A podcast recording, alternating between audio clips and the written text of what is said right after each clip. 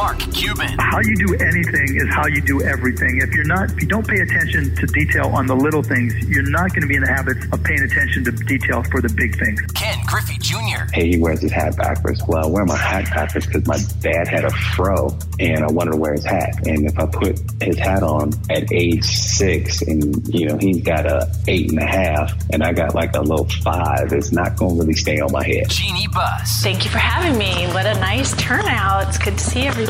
John Smoltz. is if you don't have the imagination and the willingness to fail or not being afraid to fail, I don't think you can be truly great. Candace Parker. I have so much hope for this generation coming up that have grown up with women in sports, in leadership roles, on television, speaking about sports, speaking knowledgeably about sports. Pau Gasol. To me, all the work that I've done, all the humanitarian work that I've done, has always given me great perspective, has allowed me to keep my feet on the ground, and uh, has really put and reminded me what's truly important. Damian Lillard. That was for Seattle. Just to name a few. Welcome to Sports Business Radio. Now, here's Brian Berger. This week's edition of Sports Business Radio is presented by Underdog Fantasy. Download the Underdog Fantasy app and use promo code SBR. And Underdog will match up to $100 on your first deposit. I am loving playing Pick'em on Underdog Fantasy during the NBA playoffs. Got to tell you, Steph, Kevon Looney, Jimmy Butler, they've all been helping me with the overs and helping me win some cash on Underdog Fantasy. So that's been fun. I know Griggs plays as well. Again, use promo code SBR when you download the Underdog Fantasy app. A really fun guest lined up for you this week. Ken Goldin, president of Goldin Collectibles. He's going to join us. He is the star of the new Netflix series, King of Collectibles, Goldin Touch on King of Collectibles. Goldin jets around the country with armed guards, buying and selling and appraising million dollar plus items with celebrities including Peyton Manning, Mike Tyson, Logan Paul, and many others over a 40 year career. Ken Goldin has sold $1.5 billion in collectibles and memorabilia from many of the biggest names in sports history and pop culture. Ken is a real character. He has some great stories. I think you're going to love this conversation. And Griggs, I know you've been watching the show too. It's in the top 10 on Netflix. It's really a fun watch. It's so fun. I mean, how fun would it be to just wander through the warehouse of his trinkets and Oh toys? And I mean, just his office alone. He's got Super Bowl trophies. He's got all kinds of stuff behind him. But uh, yeah, fascinating guy. I love his story. Started when he was like five or six years old, you know, doing what us boys do when we were kids, trade, trading cards and doing the whole thing and running down the street to your buddy saying, hey, buy this for five cents, buy this for whatever. And uh, his story has just grown into this huge empire. And uh, man, his Rolodex too. Think of the, the phone numbers in his uh, phone book. He knows Oh everybody. gosh. I mean, it's a fascinating show. I love it. Yeah. And it reminds me, like his warehouse reminds me of the scene in Raiders of the Lost Ark where they like Right. have like everything in there, all these relics, and you're like, oh my gosh, here's Michael Jordan's Right. game worn jersey from 1998. Here's all the Dream Team jerseys from 1992. Here's Jackie Robinson's jersey with Yeah. a little bit of a blood stain on it. Like the stuff that he has, and and you know, it's pop culture. He's got Madonna stuff, he's got Jimi Hendrix stuff.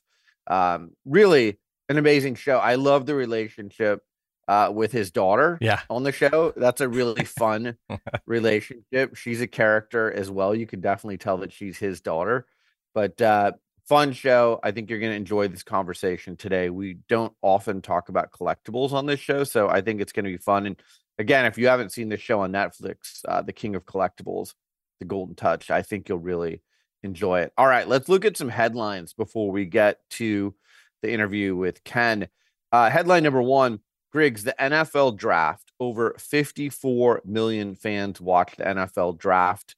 Um, there were 312,000 fans in attendance in Kansas City. Uh, Bryce Young was the number one pick overall. He's going to wear number nine for the Carolina Panthers. And, uh, you know, the Houston Texans made a big move. They had the second pick, but they also acquired the third pick from the Arizona Cardinals. The Cardinals got quite a haul for that third pick, but we saw a lot of quarterbacks go early. And, uh, you know, overall, a huge success for the NFL. Yeah, once again, NFL is king. You could tell the the crowds were there. I mean, I saw a post from somebody this week about how it out, you know, ranked in Stanley Cup, NBA games, tennis matches. Like it just the draft is, you know, getting more viewers than most other major sporting events. So it's pretty crazy how much uh, fan tunage there's been. And you know, I was watching too and it, as we called last week we were talking about is going to be a quarterback going first and here we are, Bryce Young going first, but uh you know, QBs usually are the top picks, and it's always fun to see how teams kind of, you know, work their magic and make things happen. So it's a fun couple of days for sure.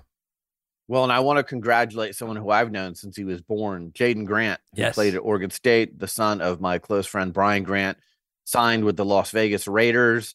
Uh, this is a kid who walked on at Oregon State and starred there for four years and you know, had all kinds of Pac 12 accolades. So I think he's going to do really well in Las Vegas with the Raiders. And just so proud of Jaden, um, a tremendous young man on and off the football field. All right, Griggs, I've never seen this before. We've been doing this show for 19 years. This morning, we get a press release from the NFL and from Fox Sports. They've gone back and said, oh, guess what? we didn't calculate the number of viewers correctly for the Super Bowl, which by the way happened in February. Whoops. Okay. Yeah. So we're in May now. And now they're saying we missed 2 million viewers. So now their tally is 115.1 million viewers. And that makes it the most watched Super Bowl ever. The previous was 114.4 million viewers for the 2015 Super Bowl. So here's a little bit of trivia for you. And I know this because I'm from Arizona and I worked on the Arizona Super Bowl uh, a little bit with the committee there.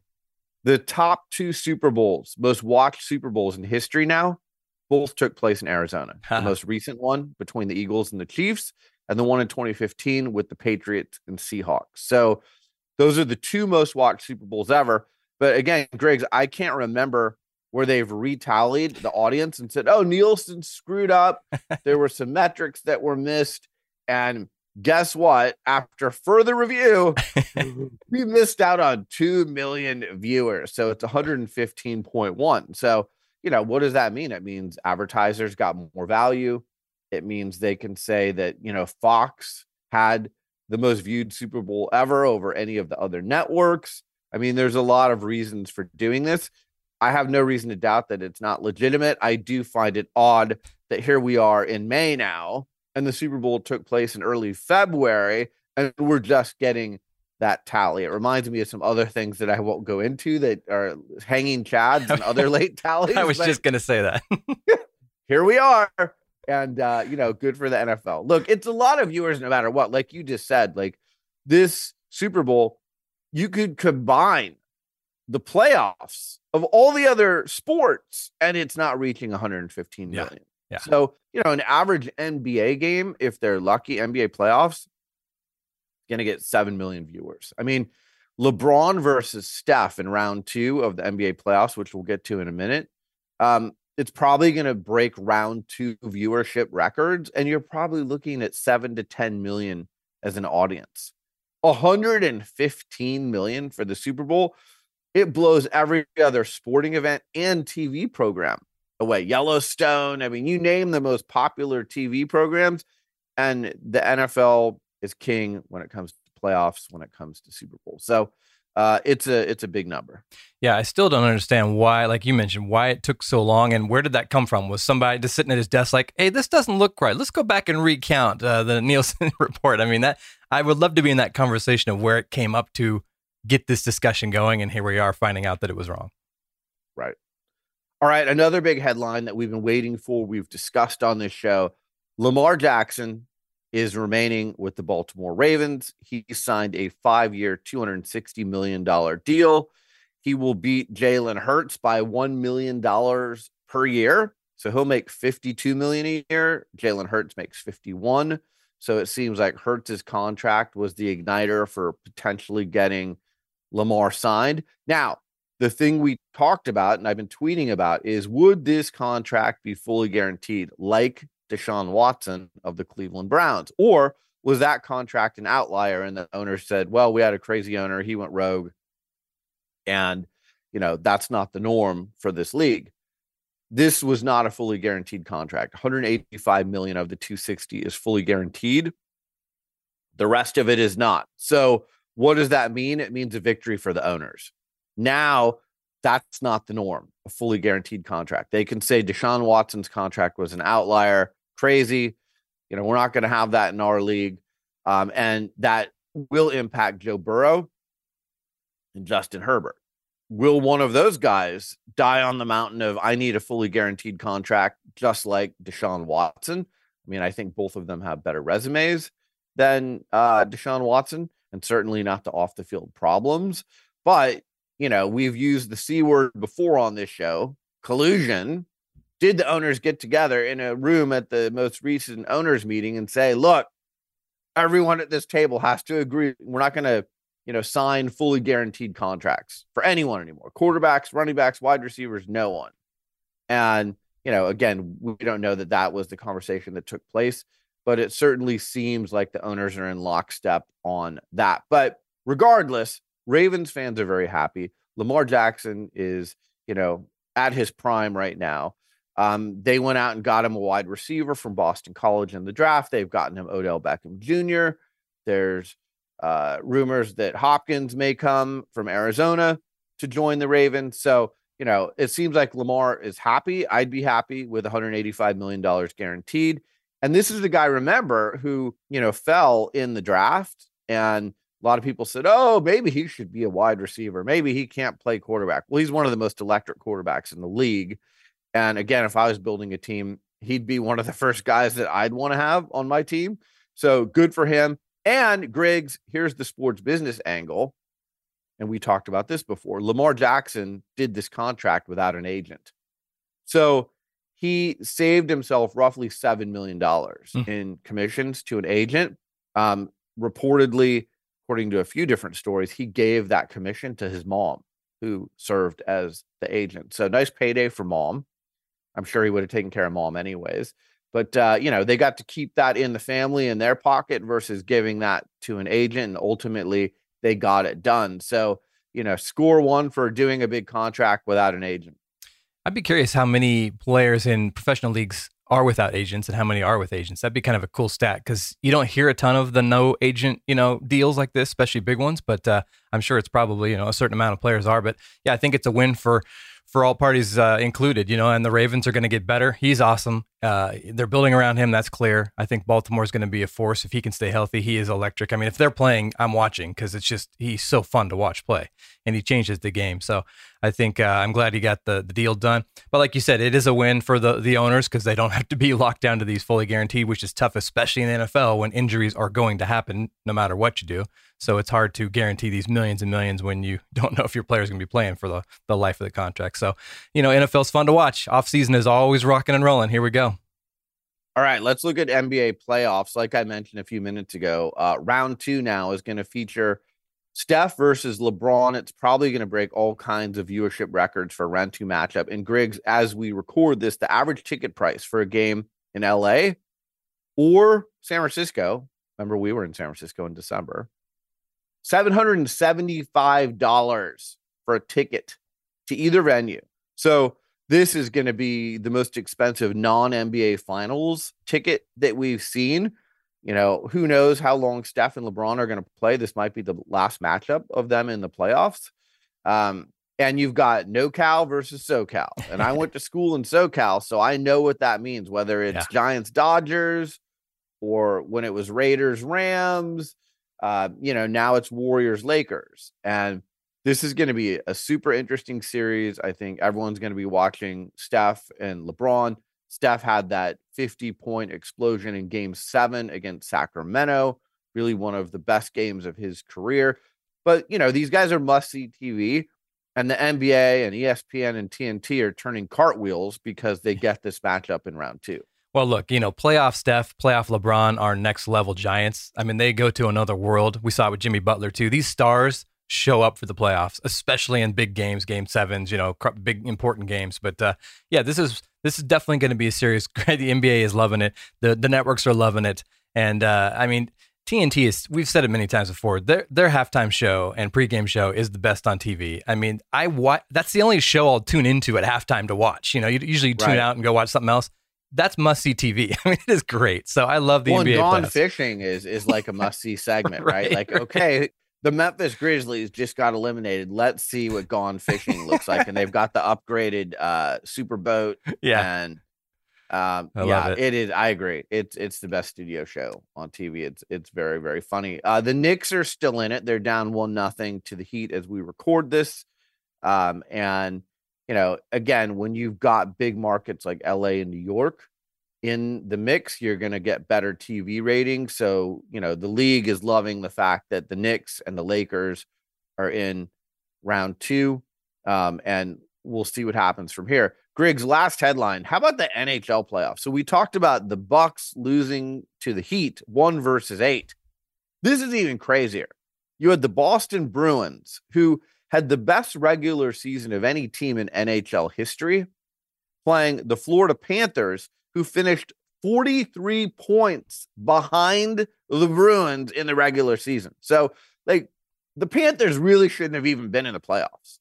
Then you take it a step further and you go, okay, Boston is crushing Florida in round one, three games to one. Well, guess what?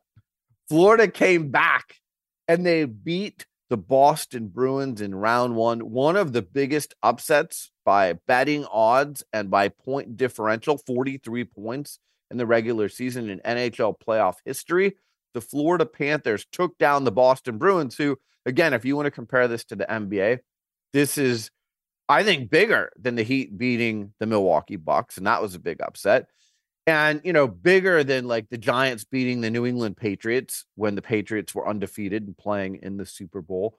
It's one of the biggest playoff upsets ever. Again, if you just look at regular season record, but Griggs, that's why you play the games. That's why you play on the ice or you play on the field or you play on the court because upsets like this could happen. Um, the other thing is our our Colorado Avalanche. They're one of my adopted sports teams because of our friend Declan Bolger, who works for uh, Kroenke Sports, and they're the defending champs. But Griggs, your Seattle Kraken took them out. That's right. So the regular season champ this year, Boston out. The defending Stanley Cup champ, Colorado out, and even our Tampa Bay Lightning who we focused on last year. I went to a Lightning game. It was great. They've been in the Stanley Cup the last three years. They're out. So the NHL playoffs is like wild and up for grabs. And, you know, a lot of people think the NHL playoffs are the best playoffs of all. Um, but it's been fun to watch so far because there have been a lot of upsets. I do love the NHL playoffs, and uh, I'm a hockey guy and grew up watching hockey, so I, I am loving the Kraken in Seattle. Went to a game this year with my dad and brother, and that is a fascinating environment. They have a a great fan base. So I'm loving this. Uh, bring on Dallas, and uh, it's just fun. I the hockey fan is so passionate, and they know the game so good that they don't miss a beat. I mean, the, every little puck drop, every little oh that's offsides. The fan knows what's going on. I love that. So yeah, and how about Florida beating in Boston Garden, in TD Garden, Game Seven? That was just fascinating. I can't believe they won that. And uh, the series are fun. The battle in New York was fun. Jersey and New York was fun uh, across the river. So that it's just been great. I'm looking forward to the second round now. Will you see? So Jersey advances for the first time in forever. Toronto Maple Leafs advance for the first time in I think 20, 21 years. Yep. yep. Um, Florida advances, like Seattle advances. You've got some new blood advancing in the NHL playoffs, and it's been fun to watch. And these fan bases that have been starved or have never been there, like the Kraken, right? Um, you know, they're super excited about advancing in the NHL playoffs. And meanwhile, you have these you know, Titan franchises, Colorado, uh, you know, the Boston, Tampa Bay, yeah, Boston, Tampa Bay Lightning, and and they're out. So uh it's been fun to watch. All right. Coming up next, Ken Goldin, the king of collectibles, the Goldin Touch. It's on Netflix, but he's with us here this week on Sports Business Radio. Griggs, we've kind of gone Hollywood lately. We, we had Ted Lasso on last week. So uh four members of the cast of Ted Lasso on last week. That's on Apple TV Plus. We've got a Netflix show on this week with Ken Goldin. And then next week we're going to focus on the new documentary Angel City. That's on Angel City FC. Um, it's the women's pro soccer club that's in the NWSL. Um, and they have a new doc coming out on HBO that starts on May 15th. So we're going to talk to uh, some members of the Angel City FC team, and we're going to talk to the director of the documentary for HBO. So, Griggs, I mean, I, I feel like we're we're sports business radio, but we're also kind of like turning into entertainment tonight as well. I love that. We'll have our entertainment uh, segment every week. But yeah, no, I love it. I think there's so much good content out there. You can't not have these shows on because it's fun. And, you know, like Ken ties into sports. He's a huge sports guy, obviously, in the memorabilia world. So, hey, you know, we're crossing over. We're covering it all. We, we got you covered here on SBR. Let's go. I mean, I'm not nearly as good looking as Mario Lopez, but uh, and I don't even know what show he's on. But uh, I know he's been on for a while, and he talks about entertainment. But you know, we're trying to do our best to bring you uh, good conversations. And I mean, that is, I'll just say this: like with these streaming services, they're all doing sports programming, and it's been fun to kind of peek under the hood of some of these shows and get to talk to some of the characters, whether it's Ted Lasso or Ken Goldin or you know next week Angel City FC. All right, coming up next, Ken Goldin, president of Goldin Collectibles. He's going to join us right here on Sports Business Radio. We'll be right back. Underdog Fantasy is the easiest place to play fantasy sports. It's also the fastest growing fantasy app in the industry. Your fantasy leagues might be over, but you can still play fantasy sports games on Underdog Fantasy. I love playing Pick'em and Rivals. With Pick'em, you can pick whether your favorite players will have a higher or lower stat total in this week's game for a chance to win big. You can win 20 times your money in a single night. You pick between two and five players to build a pick'em entry. Also, rivals pits two players against each other. That's a lot of fun too. It could be two players on the same team. It could be two players from other teams, points, rebounds, fantasy points. It's a lot of fun. I'm enjoying that with NBA games, especially right now. Sign up today with promo code SBR and get your first deposit doubled up to $100. Visit underdogfantasy.com or find them in the App Store. And don't forget to register with my promo code SBR, like Sports Business Radio, to get your first deposit doubled up to $100. Must be 18 plus and present in a state where Underdog Fantasy operates. Terms apply. Concerned with your play? Call 1 800 522 4700 or visit www.ncpgambling.org. Now, back to Sports Business Radio with Brian Berger.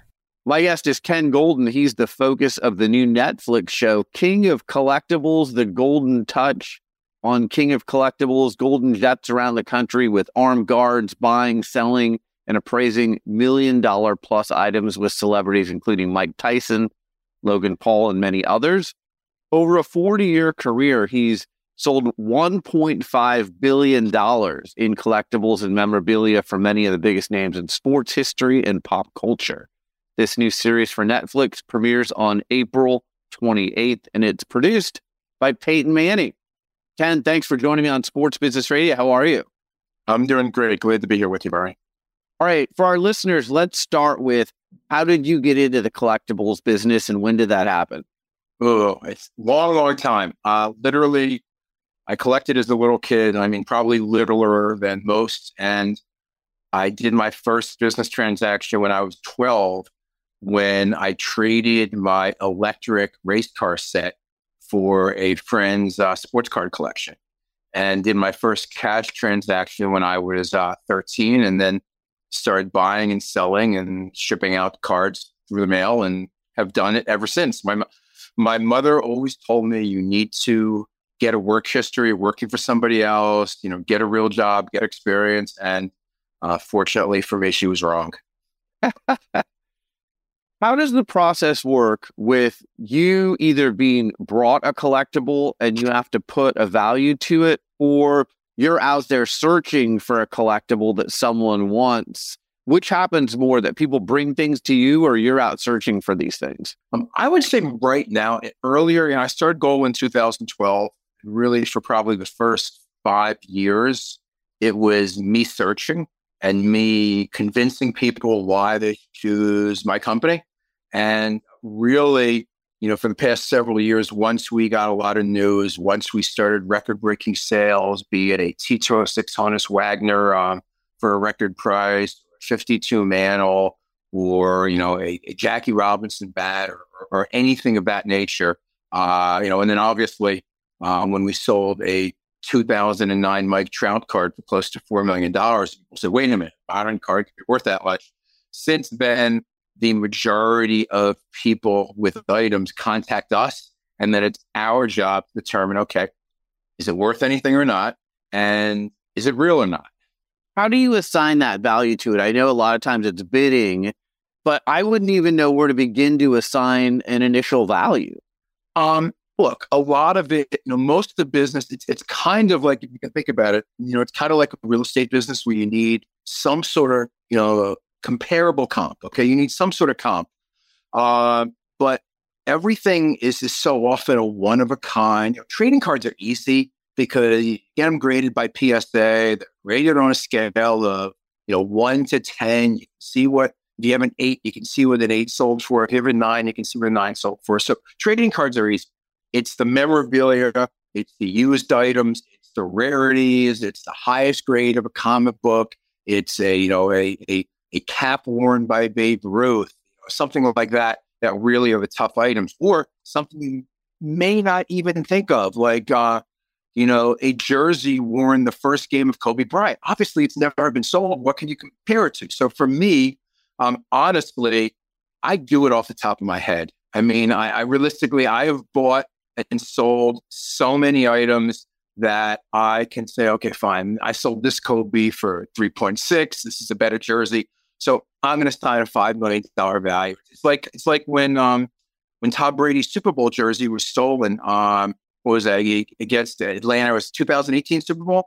And, um, you know, it, uh, you know, they came to USA Today, came to me and, and said, what do you think it's worth? And I gave them a value. And then I said, but by the way, you know, you know, my, my estimate at the time was 500,000. I said, but based on all the publicity, you know, if it was ever sold, it would go for over a million because on me, every single, you know, newspaper and outlet was saying it's a million dollar item.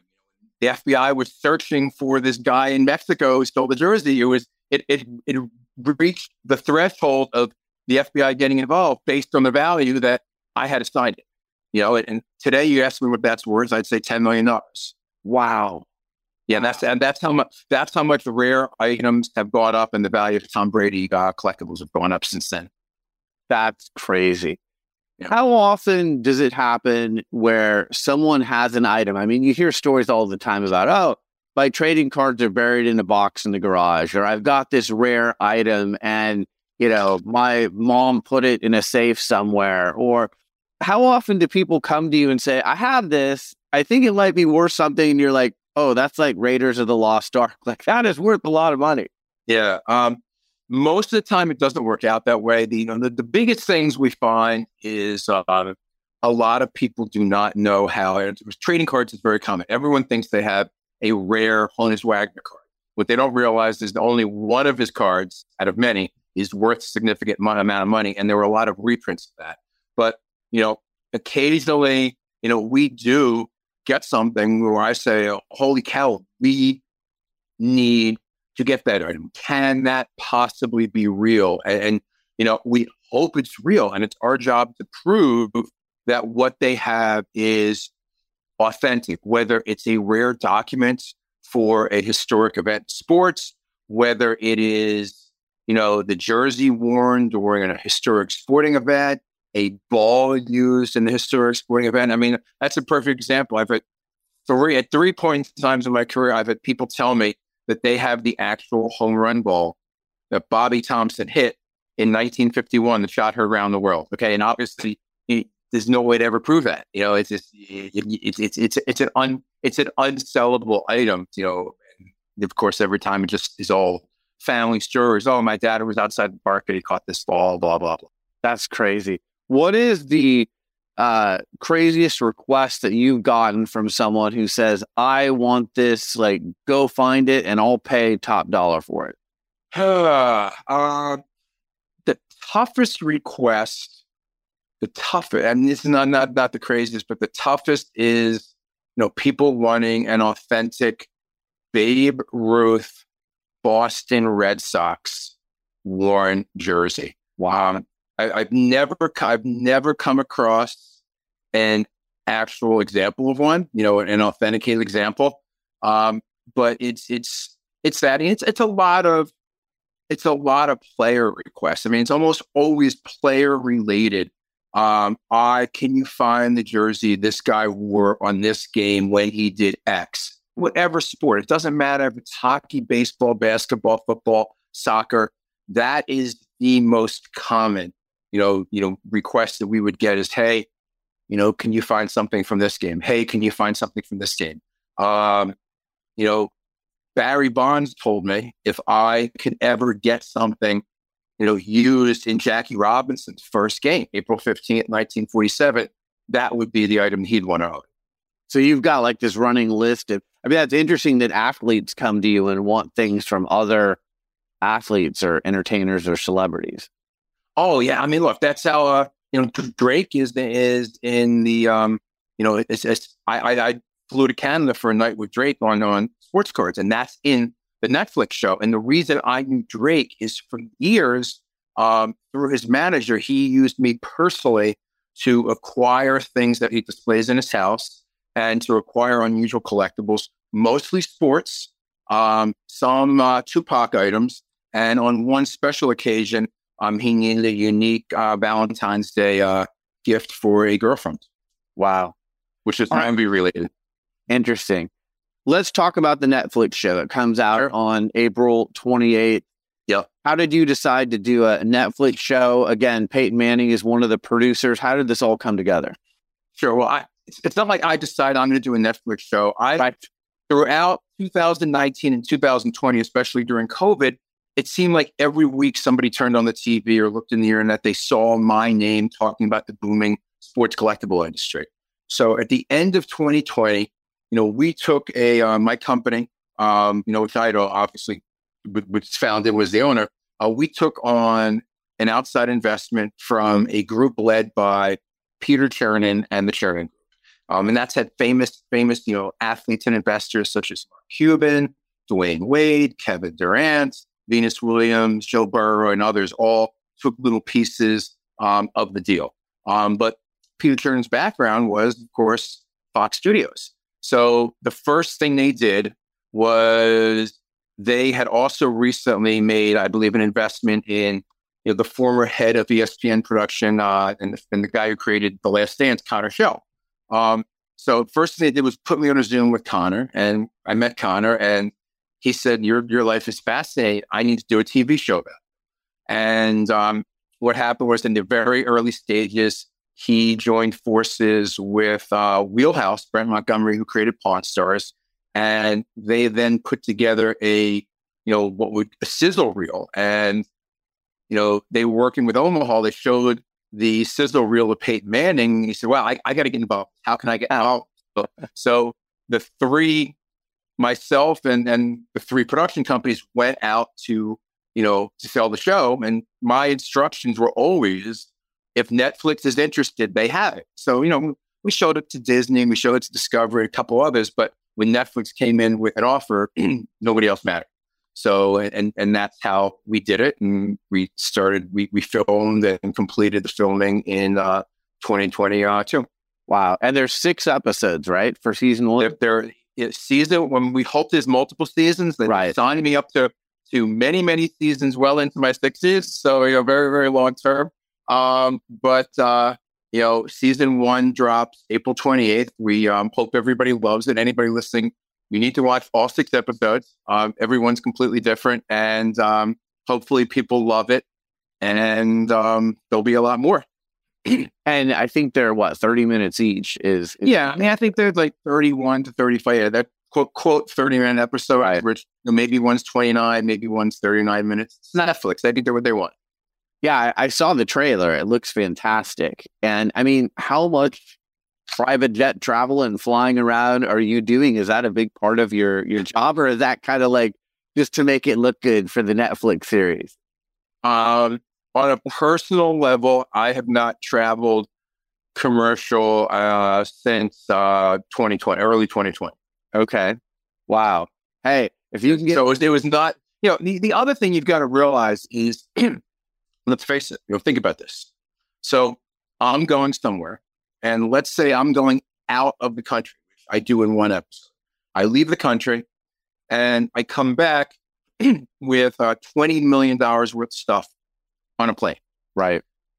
How would I, how would I be able to come, be comfort that that is going to travel on a commercial flight, be protected, not get lost in luggage, be fragile, and not get damaged. Um, it makes economic sense, and also be the insurance companies. I mean, everything I do is insured. It's it's cheaper insurance if I am flying myself with my own security guard uh, traveling with me, um, or in some cases, multiple security guards. then I'm walking through, you know, Philadelphia or LA airport, right. you know, $20 million in three bags. no, it makes all the sense in the world. I, I mean, when you put it that way, it makes all the sense in the world. You're listening to Sports Business Radio. We'll be right back after this. 5G is here.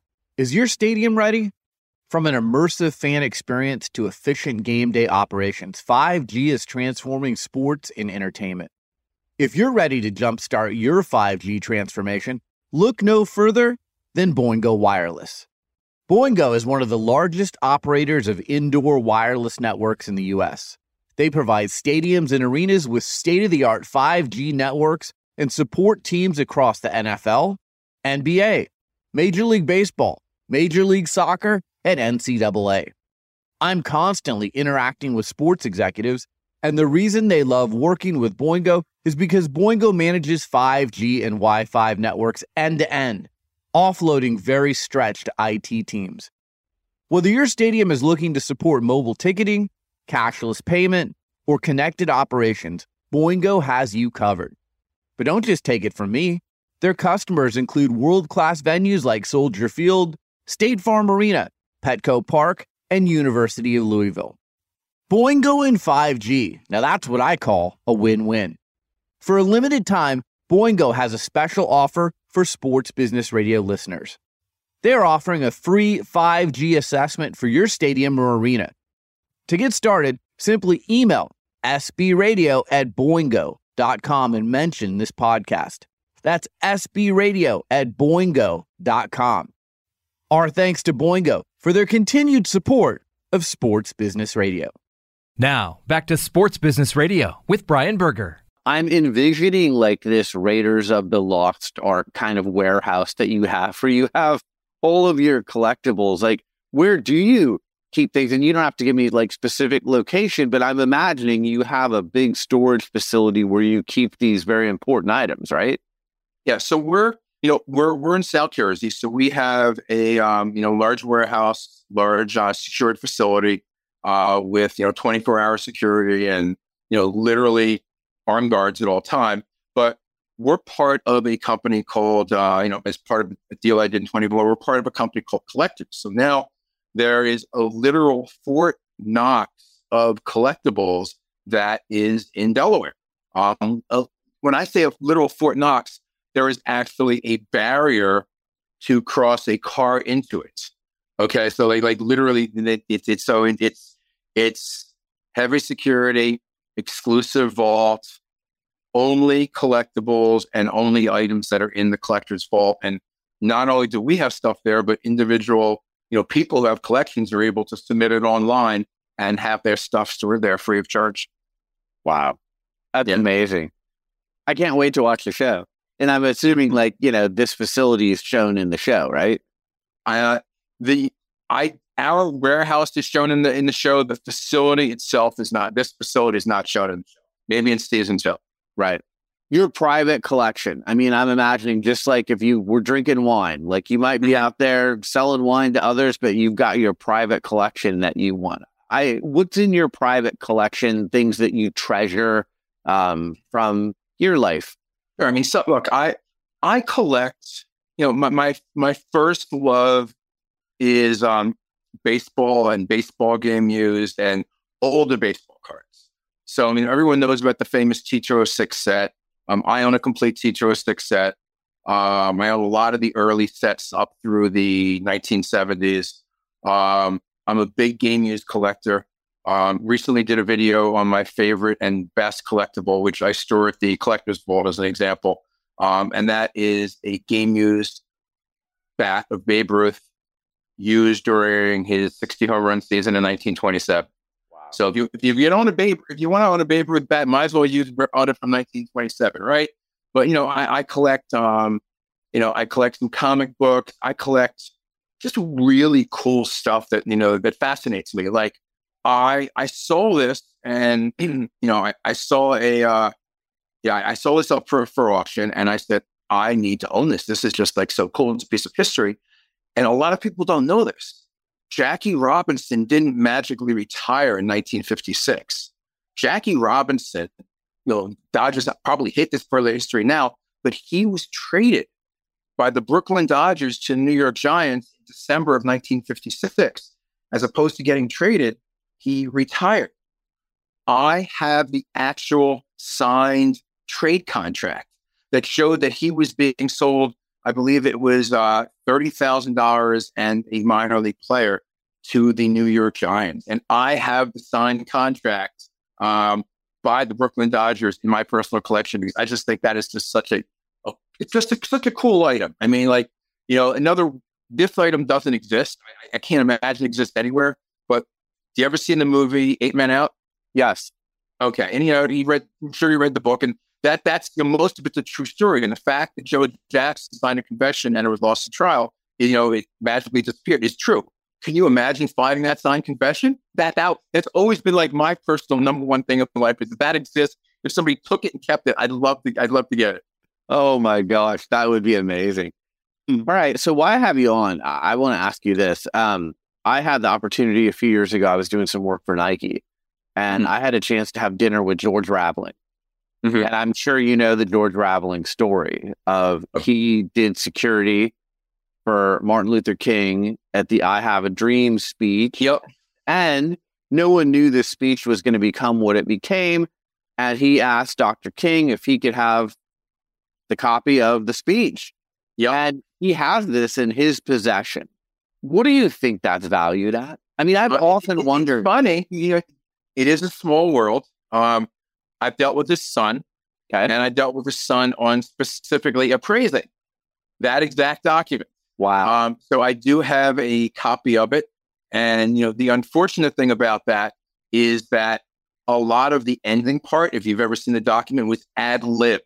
So right. it's not in, it's not in, in the notes, but, you know, I've appraised it in excess of $10 billion. wow. So that's one of those one of a kind, like, you know, just rare, rare, kind of what you just talked about, like the yes. concession that, you know, if you get your hands on that, that's, that's one of one.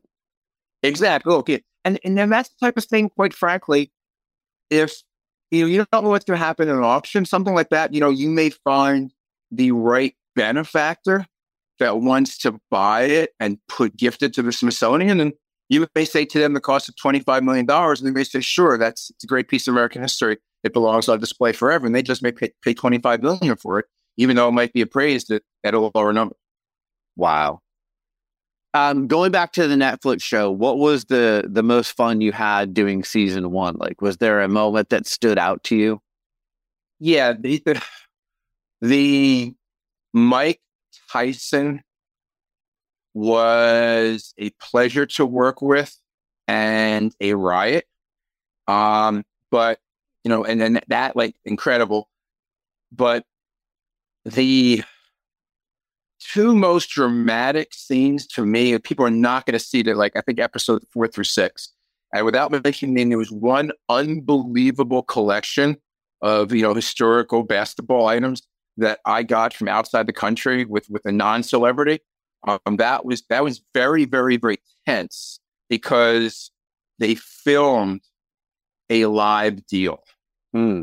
Okay, in progress. I went down there with the hopes of getting a deal and did not know if I would be coming back empty handed. So that that was like the highlight and most stressful. Um, but the funnest and craziest individual that I worked with on season one, it's got to be Logan Paul. Okay. Well, I'm sure everyone's anxiously anticipating the debut of uh, King of Collectibles, The Goldin Touch, April 28th on Netflix. Before I let you go, you know, like you said, you've been doing this for a long time. How has the industry evolved and changed over the time that you've been doing this? Oh my God. So look, if you go back to time when I was a kid, when I was buying and selling stuff, you know, forget the fact that there were no mobile phones, forget the fact that, you know, that, that, that maybe the Apple One was the only computer in existence, forget the fact that there was no internet. There were no price guides there were no written price guides. So I was buying and selling cards. There were zero price guides. And also, you had to hide. You, you like literally, if you collected cards, you collected sports memorabilia, you didn't go to parties and talk about it. It wasn't an asset. It was a waste of money, right? Um, so it has evolved into a big business where there are apps online that give you an estimated value of what everything's worth. There are third party authenticators like PSA that will seal up a card and tell you exactly what it's worth and tell you if an autograph is real or not. There are comps galore. It really has elevated into part of our culture and really for a lot of people an alternative asset class, which is certainly not what you know I expected when I was a little kid. Um, you know, buying and selling baseball cards. Do you find more people are collecting high priced items just because they want to have that item, or because they see it as a future investment? Um, I believe my my personal opinion is I think that the memorabilia is more emotional. Um, like I had, I had a billionaire spend three point six million dollars on a rookie photo match Kobe jersey. It's because his son won the jersey, and you know they they you know they love Kobe and they're from LA.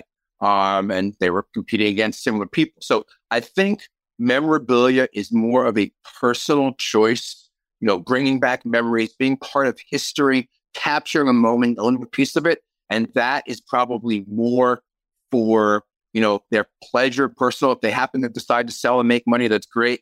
I think the trading cards, the majority is very much a business. People are looking to buy slab graded cards, get the highest possible graded, put it in the set registry, and you know, a lot of people hope it appreciates and then sell it.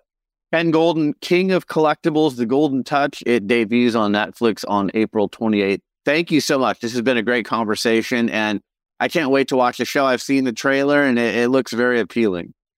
Thank you very much, Brian. I hope everyone watches it, enjoys it, and um, hope to be doing it again with this this with you uh, next year for season two. That would be great. You're listening to Sports Business Radio. We'll be right back. Talent, hard work, focus, and determination got you here. Now take the right steps to prepare for your future and ensure that you stay at the top of your game, your business, your craft. Morgan Stanley Sports and Entertainment is a division of Morgan Stanley Wealth Management, dedicated to serving the unique and sophisticated needs of elite and professional athletes, entertainers, executives, creators, and other top talent and professionals in the sports and entertainment industry. They deliver the education, strategies, and expertise you need to help advance your financial game plan at every stage of your career journey. They speak the language, they know your business. Morgan Stanley will work with you to achieve your goals. I've trusted Morgan Stanley with my personal wealth management for almost 20 years. Visit Morgan Stanley at morganstanley.com backslash GSE. Well, that's it for this edition of Sports Business Radio. Thanks for tuning in. Thanks to our team at Sports Business Radio Brian Griggs, Josh Blank, Ryan Nakajima, and our friends at CG Sports who power Sports Business Radio CG Young, Matt Maryland, Nicole Wardle, and Calvin Wirtz. I'm Brian Berger. Have a great week, and we'll talk to you soon right here on Sports Business Radio. This and every SBR podcast is available on Apple Podcasts, Spotify, Stitcher, and your favorite listening app. Follow Sports Business Radio on Facebook, Twitter at SB Radio, Instagram at Sports Business Radio, and online at sportsbusinessradio.com. Sports Business Radio is produced by Brian Griggs and Griggs Productions, griggsproductions.com.